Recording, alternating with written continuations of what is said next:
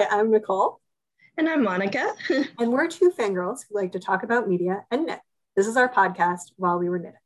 This month, we start our duology where, like Russell Crowe, Monica and I come into your podcast app and explain our passions. You know, Russell Crowe, I love that tweet.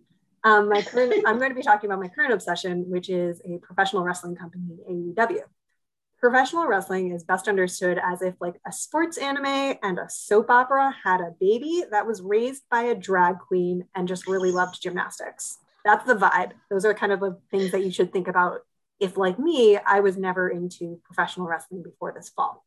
So the outcomes are scripted and predetermined, and the wrestlers aren't deliberately trying to hurt each other, but a lot of the moves are still very physical and you know fairly painful. So it's quote unquote fake in that it's predetermined, but you know, they're actually doing the moves and sometimes the moves hurt.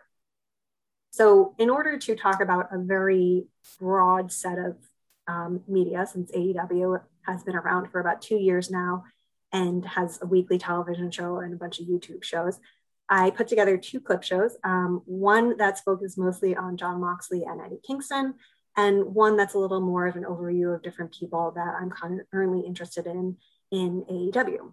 Um, both will be linked in the show notes so that you can see kind of the microcosm of AEW that we're going to be focusing on today because I was putting everything together and I kept adding stuff and I was like, no, I can't, I can't add everything I want because if I do, Monica will have to watch like six to 10 hours of content and that is just not, that's a lot.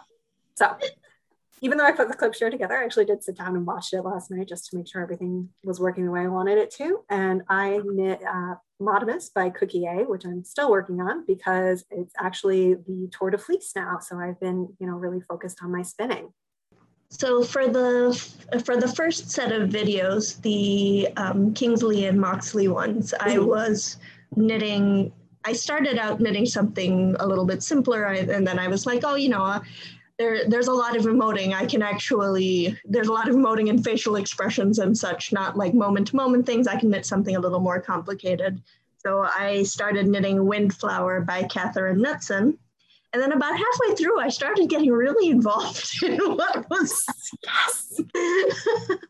so at that point, I went back to the vodka lemonade cardigan um, by um, Baby Cocktails.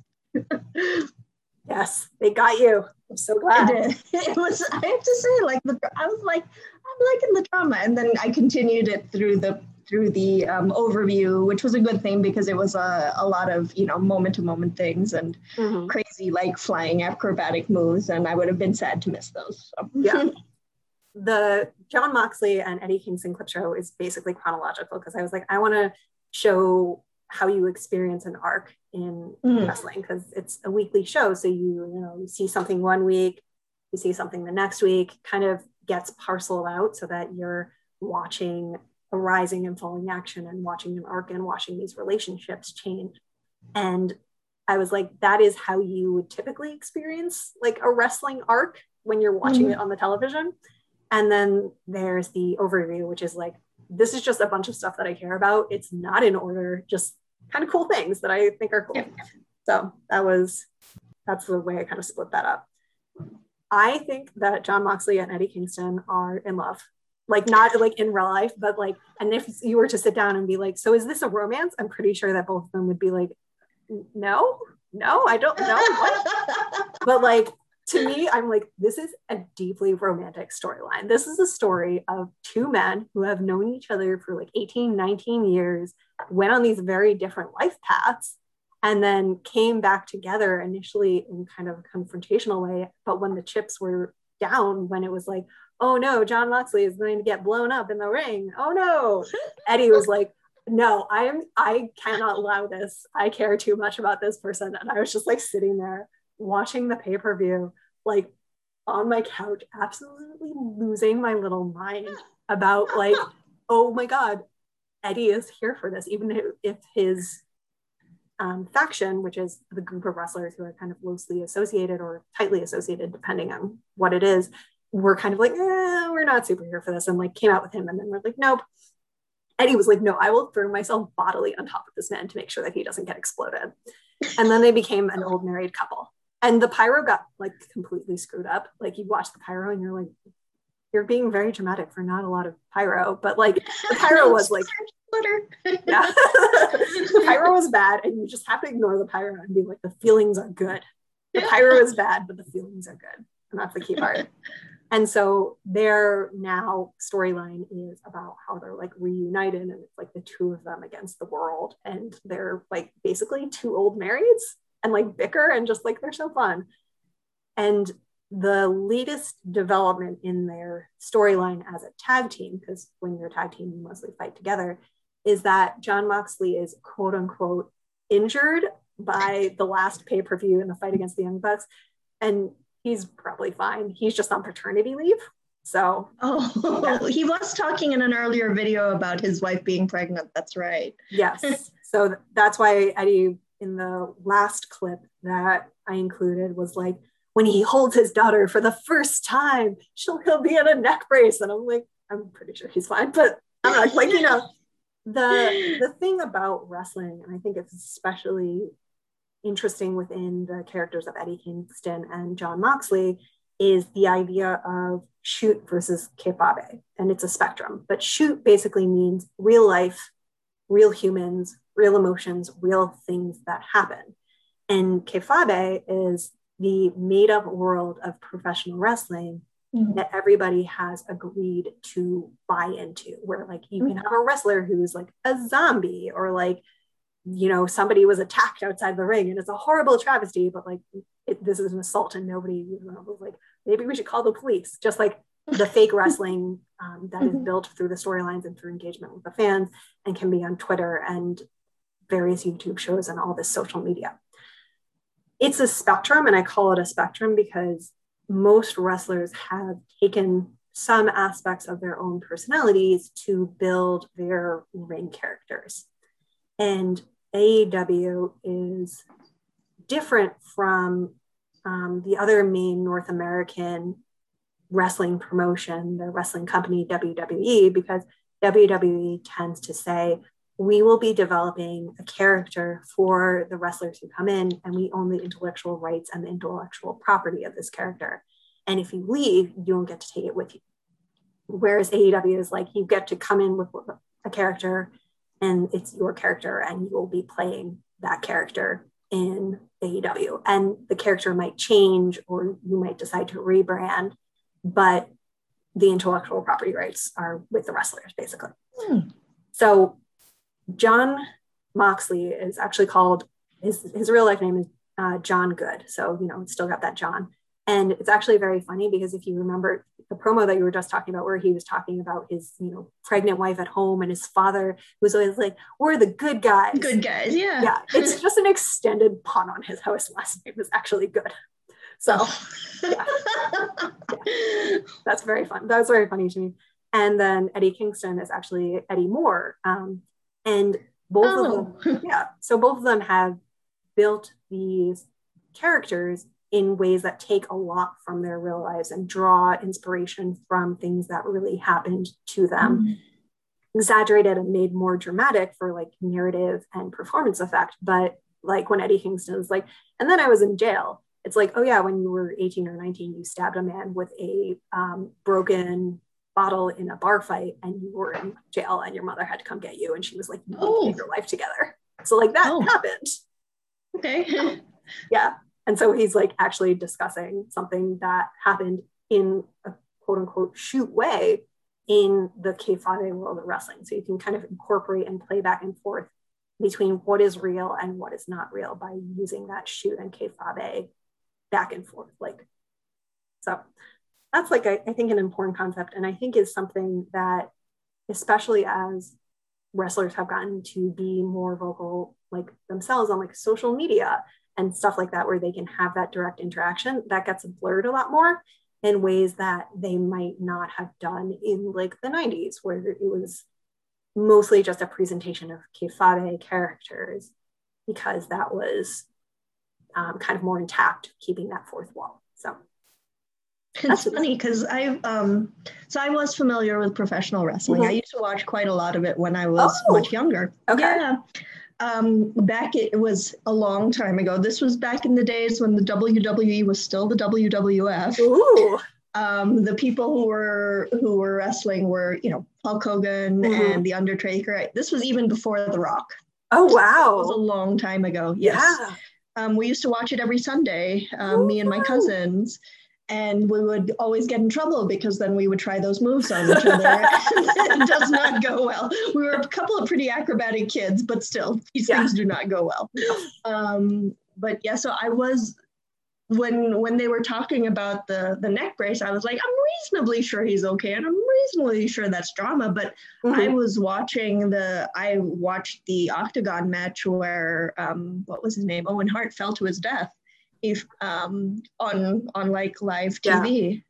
Yeah. Uh, so I know so they definitely get injured, but but when I was watching that like clip where you know he wraps bar- barbed wire around his arm and wraps it around his neck, and his back is covered with thumbtacks, and I'm like, this has definitely gotten a lot bloodier than I remember yes. it being. I don't think they were allowed to show blood before. They were not. So the WWE, yeah. which, uh, like you said, used to be the WWF, is still like the biggest wrestling company in North mm-hmm. America and pretty much in the world. And the formation of AEW in a lot of ways is happening in conversation, not necessarily in conversation, but more in opposition to mm-hmm. WWE. And the rules for the two companies are pretty different. So WWE doesn't do blood, they mm-hmm. don't swear. Like mm-hmm. that's yeah. Mm-hmm. And I do wish that the men's division would like we're gonna we're gonna put an explicit rating on this, but I wish the men's division would stop calling each other bitch. I'm like, no, oh, the women's they? division can but you guys oh. shouldn't be like you're being a little bitch i'm like no stop it i love them but i wish they would stop doing that some of that like kind of more adult stuff is allowed in AEW, but it still isn't allowed in WWE.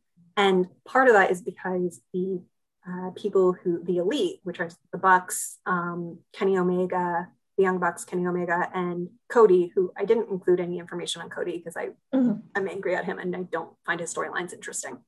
So that's another thing that I really like about wrestling is you don't have to pay attention to the parts of it that you're like, I find this boring, or like, I hmm. don't care about this, or this is not jiving with me. I'll just like go and do something else, or I'll like, you know, be on my phone or something. And then I can tune back in when I'm like, oh, I care about this storyline, or I find this person entertaining, or I want to hear what they want they have to say.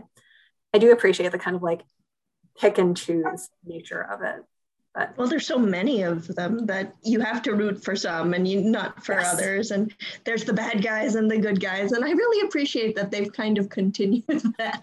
Yes. There's the, the heels and the faces. And yes. one of the things that is not currently happening as they start like opening more up and having more crowds is during the pandemic, most of AEW is happening in um, Jackson, Florida, because the owner of AEW are um, Tony Khan and his father is like actually supplying the money. His father is um, Shadi Khan, and he is a billionaire and he owns the Jacksonville Jaguars. So like, oh. yeah.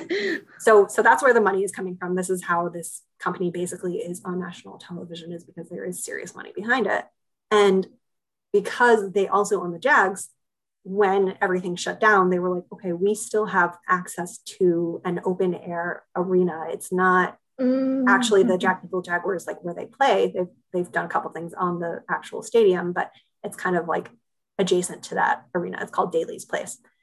So they were able to, for the vast majority of the pandemic, keep going. And during mm. the vast mm. majority of the pandemic, which was like uh, kind of questionable, but they did it. Um, and they would have the heel tunnel and the face tunnel, which was very helpful to be like, the faces are the good guys and they would come out of the good guys tunnel. So sometimes I disagree with Tony Khan oh. about who is a face, but you would be like, mm-hmm. okay, these are the good guys. And then the heels would come out of the heel tunnel and like, these are the bad guys. Oh. so having those tunnels was like very helpful. And then as they've invited more fans back, they're dedicating some of the room that was previously like for the tunnels to like seating. And now mm-hmm. there's only one tunnel. And I'm like, oh, I miss, I miss having two tunnels. I miss like having that like easy, like okay, is this a good guy or a bad guy? sometimes I extremely disagree, um, but that's a story for another time. But yeah, so it's it's interesting to like see who I like who I end up focusing on. And sometimes I care about people and then they get in conflict with other people. And I'm like, I don't care about these other people. I do not want to like why are you telling me about them? I don't want to know about it. Yes. So it's always a little bit of a challenge for me sometimes. So Jon Moxley, and Eddie Kingston are currently my major focus. Um, obviously, Moxley is. They are really cute. just like, they're really cute. Just like I love them so much. These two men care about each other so deeply. This is romance with a capital R, and I'm like having so many feelings. Um, but you know, obviously, there's two hours of television a week plus like three hours of two YouTube shows plus a skit show. Plus, they're introducing another hour of television. And I don't watch all of that every week just because I'm like, that's too much content. Like, I, I can't. I don't know how I used to watch like multiple hockey matches a week because that's something I used to do. And I'm like, how? But, you know, because you're watching these people so many times, you start getting attached. So mm-hmm. I initially, the kind of like bridge between the Moxley Kingston stuff and um, the more general stuff is I initially built it so it went into the acclaimed who were insulting like Moxley and Kingston. They and write each other Valentines. They're writing. Okay, I my terrible son Max Caster. He's so terrible. I love him. He's adorable. So much. Like I was like for two months, I was like, you know, I, I wish I could love Max Caster. He keeps like including one line where I'm just like, Max, what are you doing? Um, in all of his raps. And then I was just like, just kind of like gave up. I was just like, no, I just love Max Caster now. That's that's what's happening. And then for the past like month or two, I have been like, what is going on with this child? I mean, he's not a child, he's like a 30 year old man, but like, what is going on with this terrible troll? And the acclaimed is also interesting because they are one of the tag teams with Anthony Bowens and Max Caster. And Anthony Bowens, who's like seems like a lovely gentleman, not a giant weirdo, but like, you know, fun guy. And I like when he shouts like AEW yeah. and like is like being the hype man for Max as the rapper as part of their gimmick. Anthony Bowens is openly queer. He's a gay man, and he like I think I sent you that link that unfortunately mm-hmm. I cannot find on YouTube. But he like it's like you know it's really important me to be openly gay because I thought that there wouldn't be a place for people like me in professional wrestling and I would never make it to, you know, the highest echelon. And I was just like, Anthony Bowens like, what a good guy. What a nice like guy. Mm-hmm. And then he's like saying heel things about like, but we're the best tag team and everybody else sucks. And I'm like, come on, buddy. um, yeah. So, and then Max Caster is like one of my He's friends such a little jerk. It's he hilarious. is. He is. One of my friends described him as having the horniest dog at the dog park energy.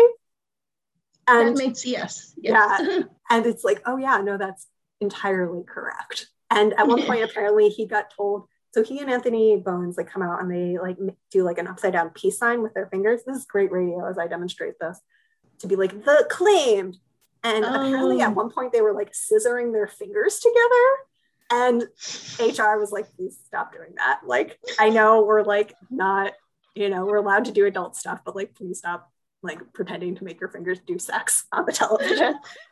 and then Max Caster, I think, was just like, so I will do a different gesture that makes it look like my fingers are doing sex on the television. And I'm just like, mm, well, you know, he's just he's just out here pushing boundaries, being terrible.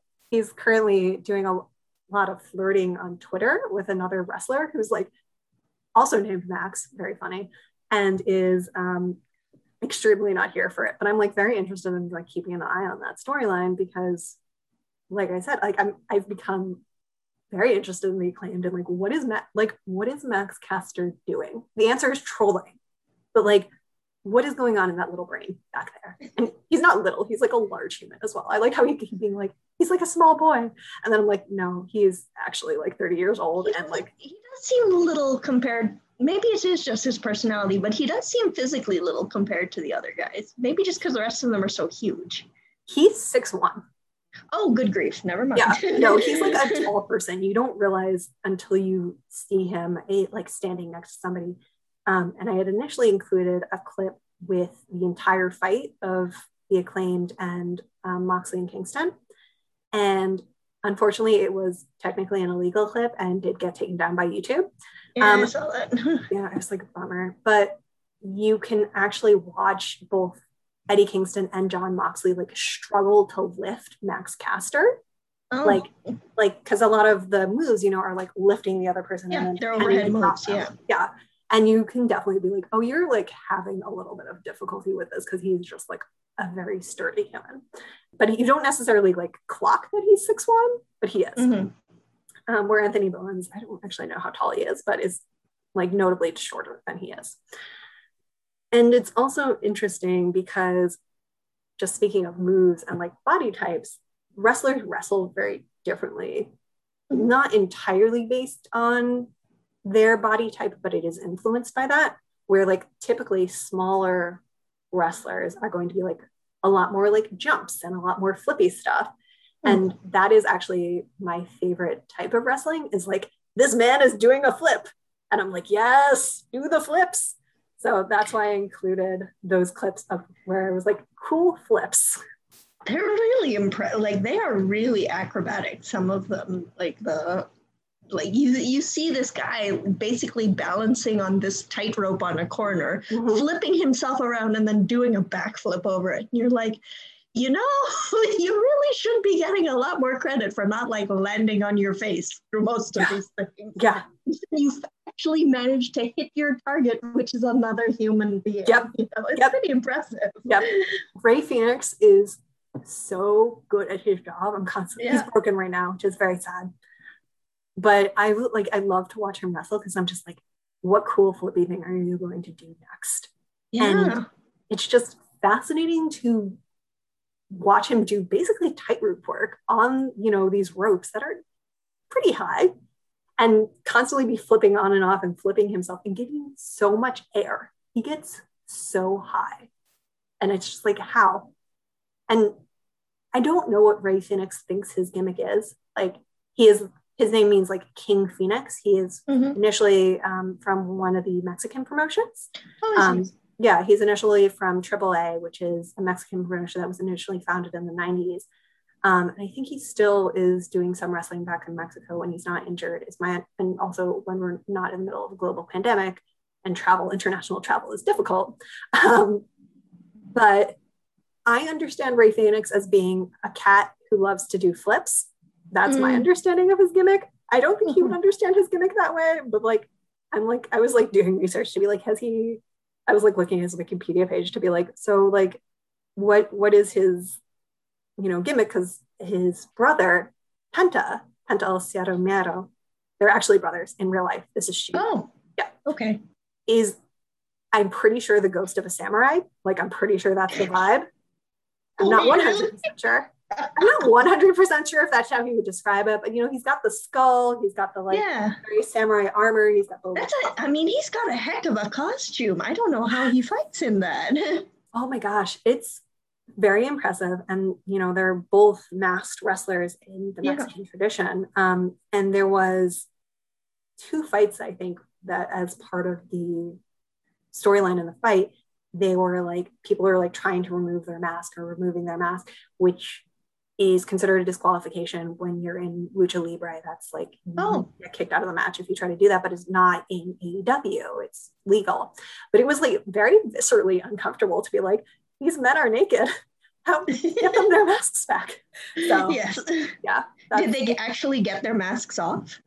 Um, the when the Young Bucks were just turning heel. They oh, did, the Young Bucks are kind of jerks, aren't they? Yeah, they were initially. wow. Yeah, yeah, yeah. They were initially faces, and when you're in the clip where they're doing a lot of flips, they're like very also flippy wrestlers. They do a lot of kicks. They do a lot of flips, and in the um, clip with the with Top Flight, where they're mm-hmm. all doing all those flips, you can really see like they're good guys. They're like you know defending the new guys and like making sure they don't get hurt, and then they um, became evil through a series of reasons. Basically, Kenny Omega, noted by um, disaster bisexual Kenny Omega.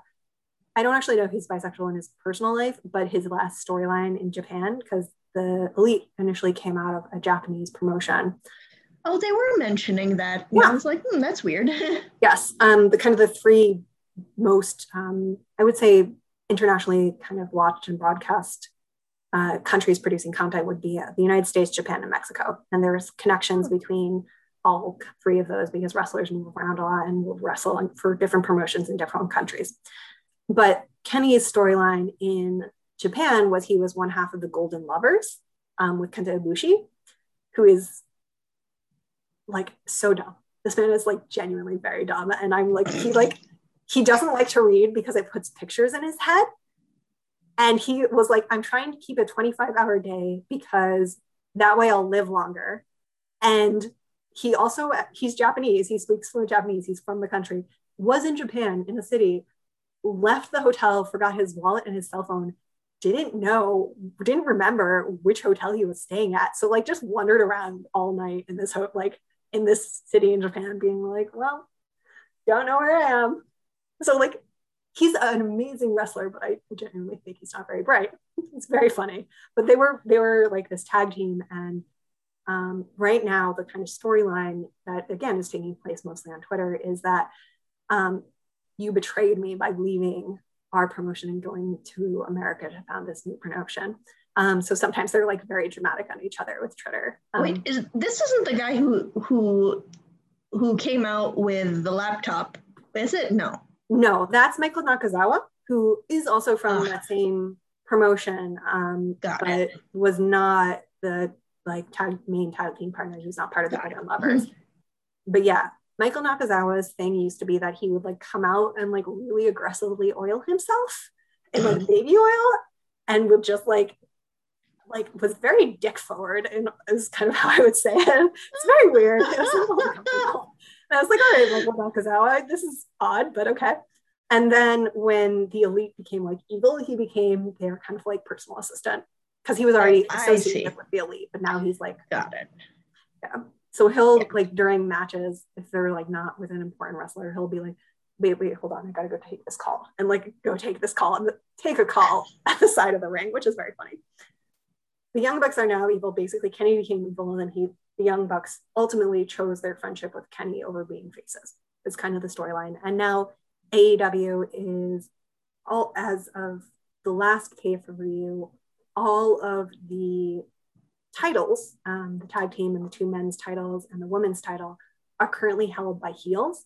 And mm. one of my friends is like, well, the kind of joke among my friends group as we all got into wrestling together is that Eddie Kingston is going to unionize the faces of AEW mm-hmm. and like against their heel regime. So mm-hmm. that's kind of fun. Um, but yeah, Don Callis corrupted Kenny Omega into being a heel because Kenny was also not a heel. And like kind of the opposite turn that, you know, Eddie did, where Eddie, Eddie was, yeah. yeah, initially like a heel, and he was like, got to do anything that to like win this title. It was kind of the turn away this title is why my mother doesn't have a daughter-in-law. And i was like okay. I was and like, i'm gonna present it to her. I'm like i don't think she's gonna be happy with it no it was it was very funny but it was like i am so obsessed with Jon Moxley that i don't have a wife. And you're like all right go on. Tell me more. Um, so that was that was like very very much a thing. And so a lot of storylines do take place around like the titles and title changes and mm. people going after the titles. Not all of them. I included some orange cassidy stuff in there just because i he was actually the first wrestler that i really got into because he's very funny.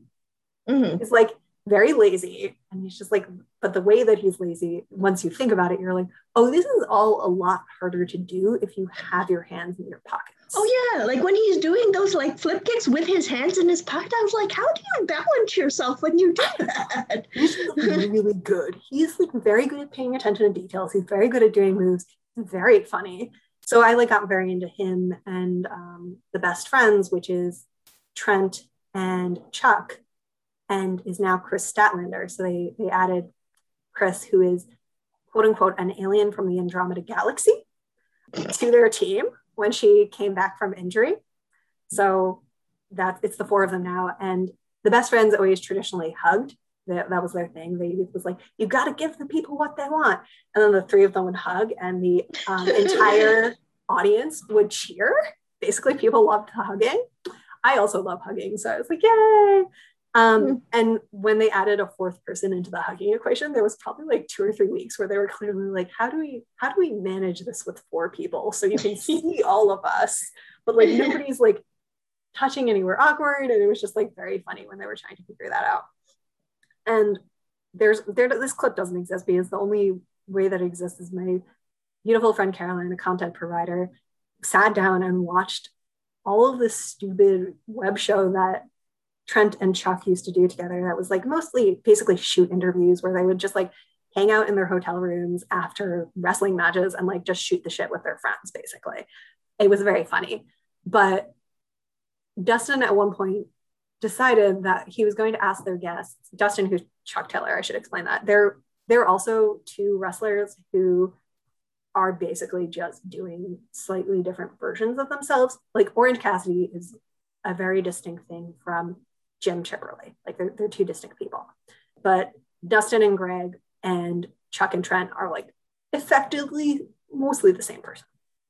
So Dustin and Greg used to have a web show where they would just interview their buddies in hotel rooms after matches. And for whatever reason, Dustin decided that he was just going to ask all of the male wrestlers that they had in the show, like which member of the New Japan roster they wanted to kiss the most. And as far oh, as they can do, that's oddly charming. as far as I can tell, the reason he decided to ask this was because he wanted to talk about how much he wanted to kiss one of the members of the roster. So it's like five minutes my friend put together of just clips of Dustin being like, I just really want to kiss Sanada. I think he's just like a huge hunk. And I'm just sitting there, I'm like, so as far as I can tell, you're straight, but like, have you thought about this in depth? Like, this is this is like very like what's going on? Like, bring me more into your thought process. So unfortunately, that does not exist on the internet anywhere. It's just like a series of clips she put together. But it was it's like the most fascinating thing to watch of in terms of like how does masculinity work? How do men experience masculinity? Because it seems very different from the way I, I am watching, like what I am taking away from watching them do this. so that's kind of a thing, but people love when they hug, is basically yes. the key takeaway.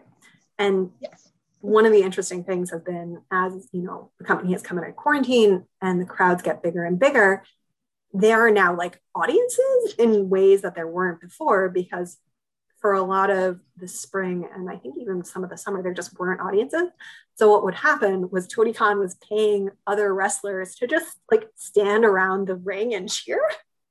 So, oh. so they're like, if you weren't wrestling that night and you weren't like a top card wrestler, you would just stand around the ring and be like, yeah, boo, or like come up with chants and like do your little chants and all that stuff.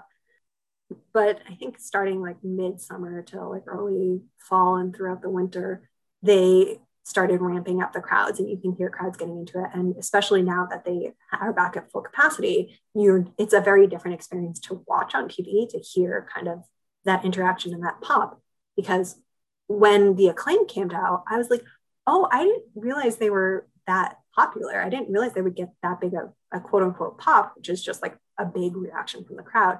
But people were like yes! I was like oh i also love the acclaimed now. Great. I'm so glad we're all enjoying this. And another person who got that like big crowd reaction is Hangman Adam Page, another member of the elite who's not an executive VP and also as part of Kenny's storyline and arc in I want to say like summer and fall of 2019, he started falling out with the elite because his thing is he's an anxious millennial cowboy who's self-medicating with alcohol. So he's like that's his thing. I love him. He's beautiful. Um, and because I love him so much, he, when he comes out and his song starts playing with like the horse graphics, there's just so much horse graphics. If you're like, oh, there's some horses, some art of horses running, horses rearing. Okay, cool, cool. I have like become very fond of his song in a very like Pavlovian way, where I'm like, it's the Hangman Adam Page song. And that's what he comes out to since Kenny is obviously still in the middle of his AEW reign, and he currently is holding a bunch of other title championships. He has like four like big title belts right now that he's carrying around. Um, because AEW has a relationship with other companies and he'll he went and he wrestled them and he got their belts. And it's very funny to watch him walk out with them because he's like got one draped across his body, he's wearing one, he's got two on his arms. And I'm always thinking of Adele in that like how do I hold my Grammys meme. Sorry, buddy. Since Hangman Adam Page is formerly Kenny's tag team partner, which is why there was a sad video about them breaking up. And that sad video was put together by the company. And I was just sitting there watching oh. on television, being like, oh, you've made a fan vid. This is just a fan vid that you've put into my face about how these men are having a divorce. And it's very sad. Wild. I'm, I'm thinking that might in the next couple of months come around again. But right now, Hangman Adam Page is not talking about Kenny Omega, even when explicitly asked. So he's he's become friends with a bunch of lovable goofs called the Dark Order, who initially were an evil. Oh, the cult. ones with the. Yes. They also have the crazy masks, right? Yes. Yes. Yes. They were initially an evil cult. Um, they were an evil cult of lovable goofs. To be clear, they were like, oh, they're heels, and like you would come out and I'm like, these people, these lovable goofs, they're heels. Mm, dubious, but like what happened, and this is actually kind of sad, but um, Mr. Brodie Lee, who's played by um, Jon Huber, like actually died, like got sick pretty suddenly. He had a oh. match in like November. Um, that was that was really interesting and pretty good. And then he was out, and you know, usually when somebody's out, I'm just like, oh, you're injured, and you'll be back whenever. And then in late December, he actually passed away. It wasn't COVID, it was something else. And as part of kind of AEW reacting to that and you know celebrating this person who had you know been a big part of the company for the limited time that he was there and somebody who was the leader of one of the biggest factions that gets like the most interest was like okay how can we celebrate this man's life and also like acknowledge his legacy? And part of that was that the dark order are now faces. They're they're no longer an evil cult. They're still maybe low-key a cult. It's unclear like i think they're a cult but like i don't know if the show thinks they're a cult but i love them. They're a lovable cult. They're all now faces. And the person who is technically in charge of the dark order is negative one who is nine years old and is actually Brodie lee's um, son. So he like comes on the tv and like will walk them out and like he does little sketches and like some of the sketch shows so, he, so he's not wrestling because he's again like he's nine. yeah. But like he's part of the extended AEW universe. Oh, so, yeah. that's cute. yeah. There was a a big show that was late December that was just like in honor of Brodie Lee. And that's where the clip of Eddie talking about mm. like Brodie Lee came from is to, you know, talk about his legacy and talk about how important he was to all these wrestlers. So um anyways, that was kind of a bummer, but like anyway, the hangman is hanging out with the Dark Order now. They're like all buddies, and he just kind of hangs out with them in their little like cul-de-sac. So, yeah. The other interesting thing about like songs and just kind of transitioning to the second half of that clip show is you really get a feel, and I think this is true, especially for wrestlers that I find especially compelling, of like who a wrestler is as they come out. Like if I find somebody compelling, it's usually because you can walk out, they can walk out and, oh, I know exactly what you're about. Like maybe I don't know like your the whole of your backstory or kind of like what's your current feud, but I'm like, oh, I'm interested in what you're gonna say. And Big Swole is another person, well, who like comes out and you're like, this person is so much fun. She's like such a blast. Her song, I always cheer dance to her song. I'm always sitting there, I'm like, swole, swole, swole. And she actually comes out and she does like little dances to her song, which are like so fun. And she's like so good at her job that she has actually managed to make me interested in her partners, who I did not find particularly interesting before that. She's recently teamed up with two other female wrestlers, and they they um, have wrestled as a trio and will wrestle in various configurations and tag teams. I I really like her. Um, she doesn't have like a super interesting storyline right now. One of the things that that I was kind of deliberate about in this clip show, but is unfortunately not given as much attention in the actual AEW is being like, no, I want to talk about female wrestlers. I want to talk about like the women's division. Um, the women's division storylines, unfortunately, typically are around the belts, so around the titles and like who holds the title but are not super developed outside of that. So like the whole story that I just told you about like Hangman Adam Page, that wasn't around the belt in that same way. Like the belts were involved, but it was more about the relationship between him and Kenny and what did that look like. And they just haven't successfully managed to do that with the women's division. And I'm hoping to get better at it. Fingers crossed. But Swole right now is just kind of coming out and being cool. And that's like her thing. And like, you know what? She's a great wrestler. I'm glad she's like getting, you know, the time on the various channels, but I'm like, fingers crossed that they manage to like improve the women's division to the point where there's other things going on. But yeah. Yeah. I mean, there has to be a cool will only take you so far. In, yes. in these things, you have to have a storyline in order to keep people invested. That's really what people like. This is my my uncle used to call. He he would be like, "Oh, are you watching your men's soap operas again?" Oh yeah, that's incredibly yeah, That's that's absolutely what it was. And of course, my cousins were all offended, and I was like, well, that seems accurate. yeah, no, they are soap operas. They are the children of soap operas. Mm-hmm. Um, yeah. So that was she doesn't really have a storyline. I'm hoping she'll get one. One of the, it was like kind of title related, but one of the big kind of arcs they did just wrap up with the women's division in early 2020 that wasn't as focused was they had a tournament to decide who is going to basically challenge Shida for the title in the March pay per view, because the pay per views are basically for AEW or quarterly. So a lot of storylines mm. will have like a a big plot point or will culminate during a pay per view. And they were also working a lot with the um, various women's promotions and you know mixed gender promotions in Japan to like get in more competitors. So there was like a Japanese side of things and there was like an American side, and they were both doing stacked tournaments to like figure out who's going to advance. And that's where I first encountered Maki Ito. Um, and I was like, I love her. I I want her to see her on my television all the time, constantly. why why is this not happening? Um, so she didn't win uh, the right to challenge for the title, but she did end up coming over and was wrestling for about a month in AEW. And then she went back to Japan. But I'm like, again, fingers crossed that she'll come back. And I did include her because I do think she's a very interesting example of like humor, but in a way where it's like it kind of reminds me of drag again. I, I mentioned drag because it's like mm-hmm. the grotesquerie of the feminine. And she's like, I'm an adorable okay. little girl with my like little girls, like little like schoolgirl outfit with my like little pigtails, like my very cute little demeanor. But like also I am fully deranged and evil. That is totally that. a thing in, in Japanese manga.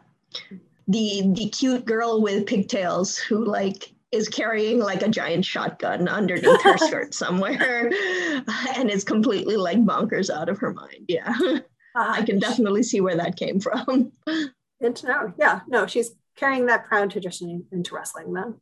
So I really enjoy her. And she's like a fun wrestler to watch. Like I like I like just watching her wrestle as well. And that's part of the reason that I included the like the longest match in here. I was like, 20 minutes is like a pretty you know substantial match um, to be like hey do you care about this i don't know um, but i was like i do find this interesting from top to bottom um, the dynamics between like maki ito and like britt baker who you know is part of the women's division in aew and how the two of them are both evil but they're evil in different ways and then the like rivalry between you know britt and thunder rosa which was very intense and they had one of the best matches of the year.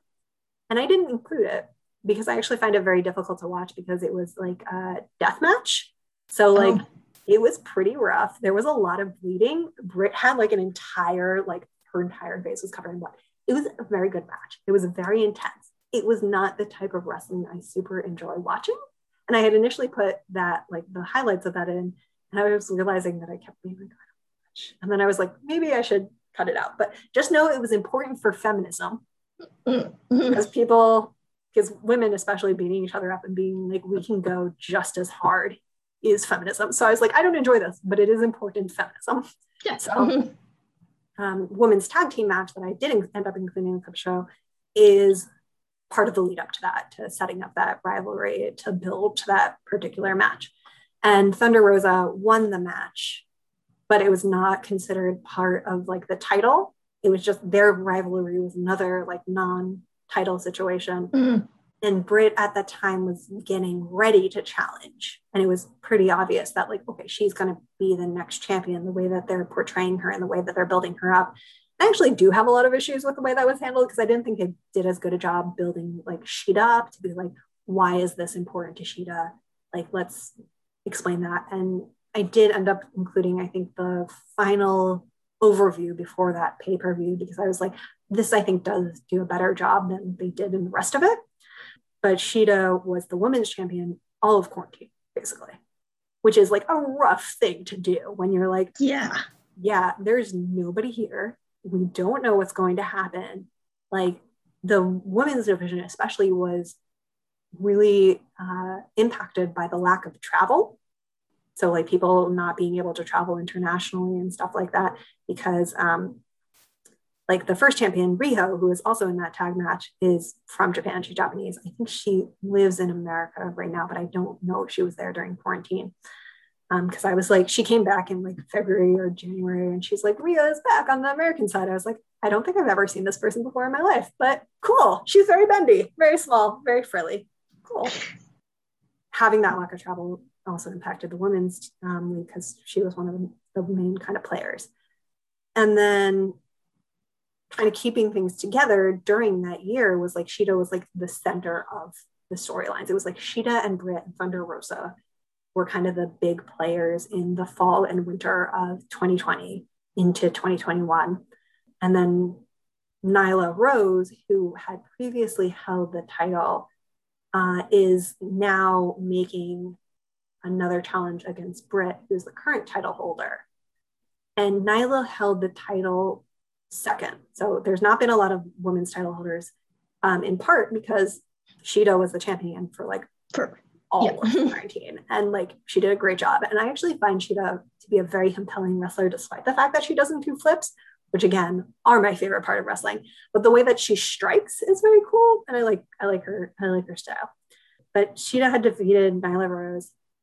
And Nyla Rose is now fighting, is going to fight Britt probably for the title in like three or four weeks. And it's also an interesting storyline because, and this is like one of those things that kind of comes up and kind of sometimes doesn't come up because that kind of shoot kayfabe, eh, like, are we going to discuss things? And also, like, it's not a major part of her story, but it's an important part. Nyla is actually trans. So she's a trans woman oh. who is openly trans and is openly queer and is wrestling. And that's also something that, you know, she'll come to bring up and be like, you know, it's very it's unusual for people like me to get this sort of opportunity in professional wrestling. Um, she goes by the native beast because she's also I'm gonna I don't know if I'm gonna pronounce this right. She's Oneida. Um, she's from she's Native American from that I think it's a nation. So her kind of thing is kind of like one of the men's title holders right now who was in the last clip for Eddie and Mox which is Miro, which is like she's mm-hmm. like big and tough and scary, and she comes out and she like shouts and is like, roar, I am big and tough and scary. And part of that is just because she's one of the more uh, one of the taller wrestlers in the women's division. It's like her and another um, person who's I just included a clip of because I'm like, Jade gets a lot of TV time and I think she's very funny.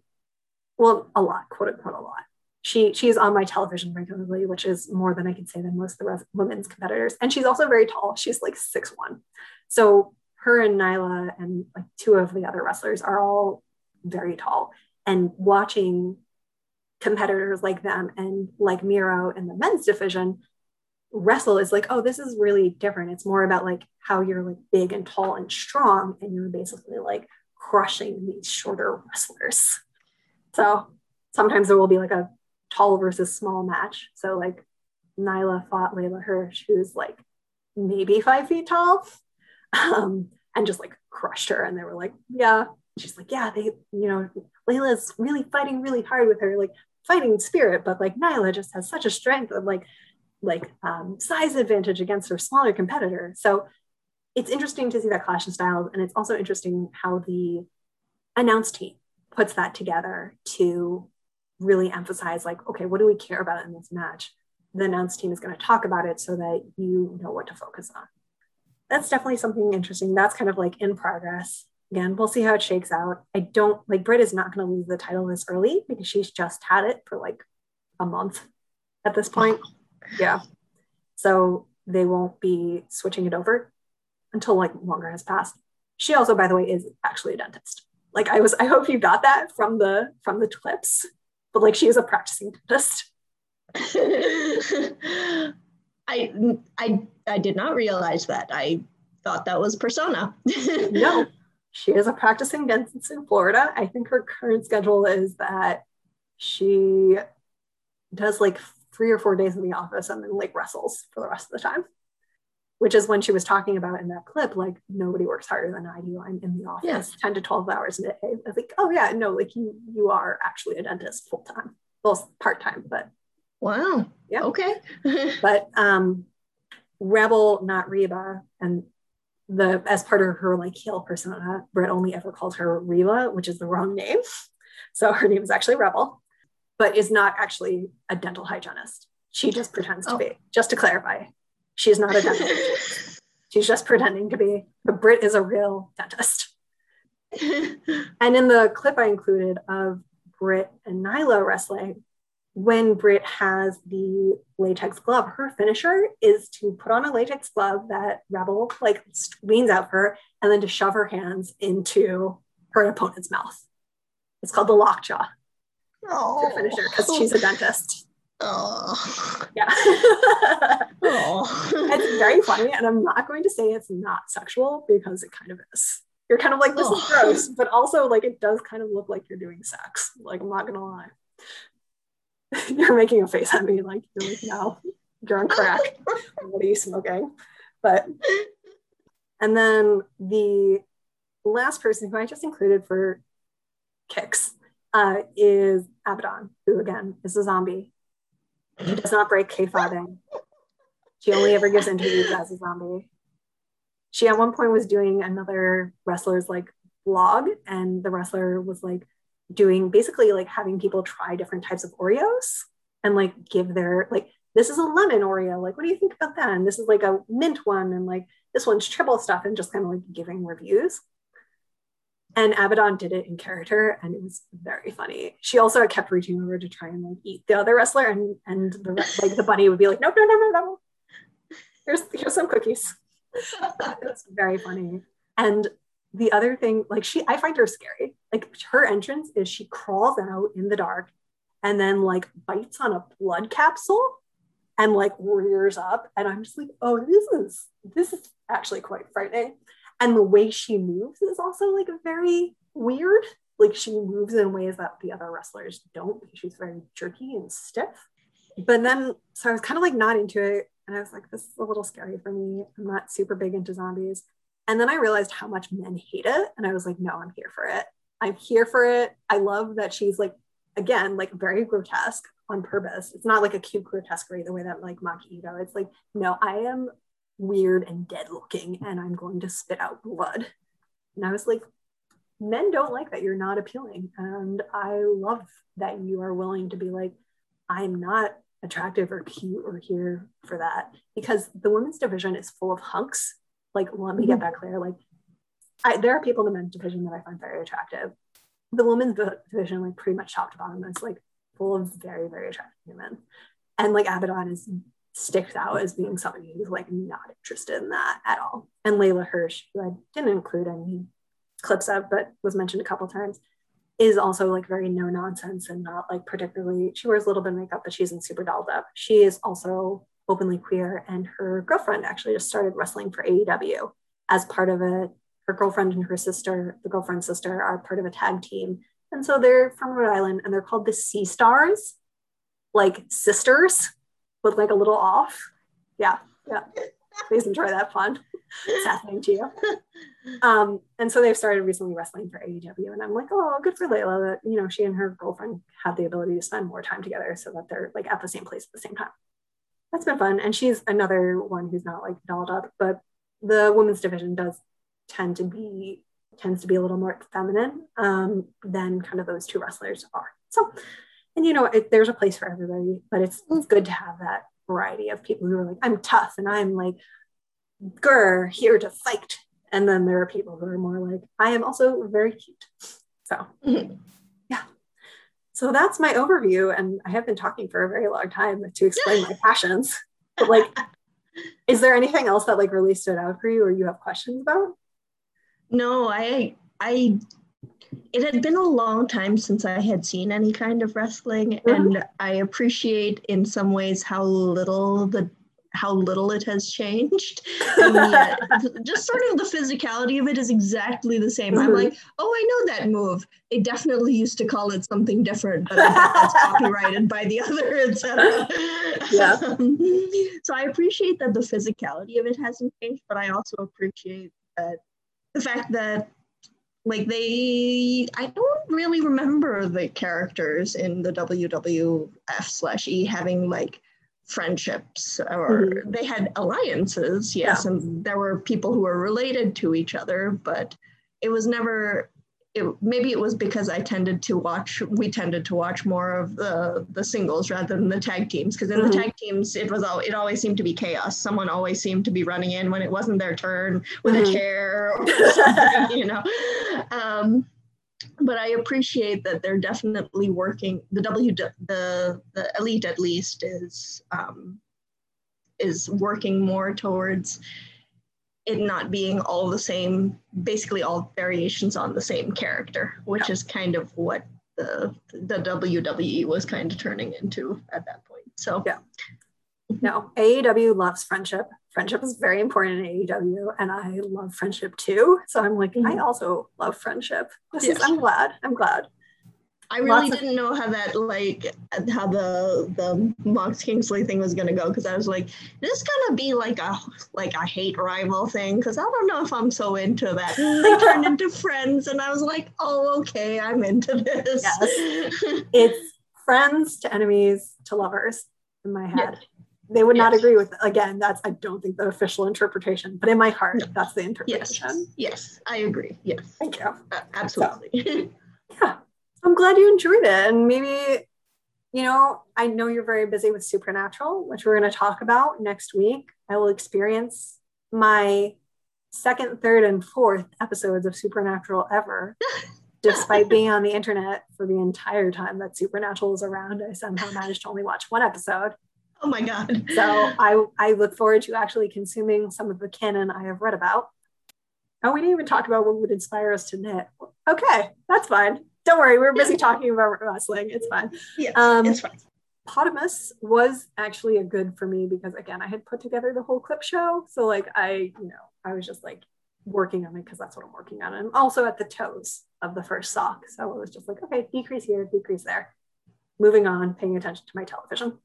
So how was you said that windflower was too complex windflower was good for the beginning and then by the time i got invested it was it, it's a complex lace pattern mm. um, it was not a good choice for the for the rest so i was glad i had something that was essentially stocking out with just a couple of lace panels um, yeah. to, to watch all the rest so the the simpler one definitely especially since there were such rapid changes um, the simpler one ended up being the better choice. Yeah. Well, I, there were a couple times where there were volume changes between the two clips, and I was like, "Oh, I'm so sorry, Monica. I can't do anything about this." But I'm no, sorry. that's not your fault. yeah. All right. Well, that was, I think, our longest episode yet. So I look forward to our discussion again next month about Monica explaining her passion for supernatural. Bye. Bye. So there was one other thing that I forgot to do during this podcast, besides technically the main point, which is talking about knitting. And I forgot to recommend the podcast of some of my friends who do a great weekly recap of all the goings on on AEW. It's called Tunnel Talk. And I think that if you enjoyed this podcast, you'll really enjoy their uh, work and their podcast. They make me laugh out loud at least once every week. So, gonna sign off with that. Bye.